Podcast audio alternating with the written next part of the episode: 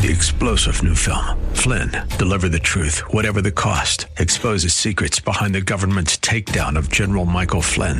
Flynn knew what the intel world had been up to. He ordered the first audit of the use of contractors. This set off alarm bells. He told the truth. He was the most dangerous person for Donald Trump to hire. They had to get rid of Flynn. Flynn, deliver the truth, whatever the cost. Available now. Watch it today. Go to salemnow.com. Salemnow.com.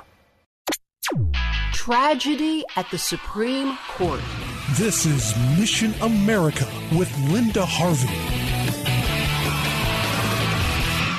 Many of you join me, I'm sure, in reeling from shock that the U.S. Supreme Court just handed down an unfair and unjust opinion about so called homosexual and transgender employment rights. This opinion will result in widespread damage, and these justices who voted in favor of this should hang their heads in shame before God. The 6 to 3 decision on the case, Bostock versus Clayton County, redefines employment employment discrimination on the basis of sex in the portion of federal law called Title VII, passed in 1964 to now include sexual orientation and gender identity. Let's just think about that. Is there any doubt that in 1964 the definition of sex was solely on the basis of the biology of male and female, not same sex desires or delusions of being the opposite sex? The can of worms worms being opened here will be crawling throughout America for decades to come unless somehow another case comes before the High Court that retracts some or all of this. Here's a portion of the dissenting opinion written by Justices Thomas and Alito, and they said, quote, As the briefing in these cases has warned, the position that the court now adopts will threaten freedom of religion, freedom of speech, and personal privacy and safety. No one should think that the court's decision represents an unalloyed victory for individual liberty, unquote. And that's so true. Males are now free to waltz into work as a female, and their employers can do nothing about it. 18 year old girls who have mutilated their bodies to try to become male will now be able to sue the family restaurant that doesn't hire them. Restrooms, locker rooms, and women's shelters will be forced to allow males in female female spaces. God help us. And this was always a solution in search of a problem. There are very few cases where people are fired today solely because of homosexual or gender deviant behavior. What this case represented is the key that opens every door to the fondest dreams of homosexual activists, and that is to be able to silence objectors and intimidate those who might possibly criticize or challenge whatever they demand demand. The workplace in America, friends, includes schools, camps, daycares, and youth organizations. This ruling empowers, by virtue of the threat of lawsuits, whatever form of expressing their lifestyle openly homosexual or gender confused people decide they want, and neither parents nor employers will be able to stop them. My question is when are pastors going to speak out? How long will they remain silent? How many vulnerable children will be corrupted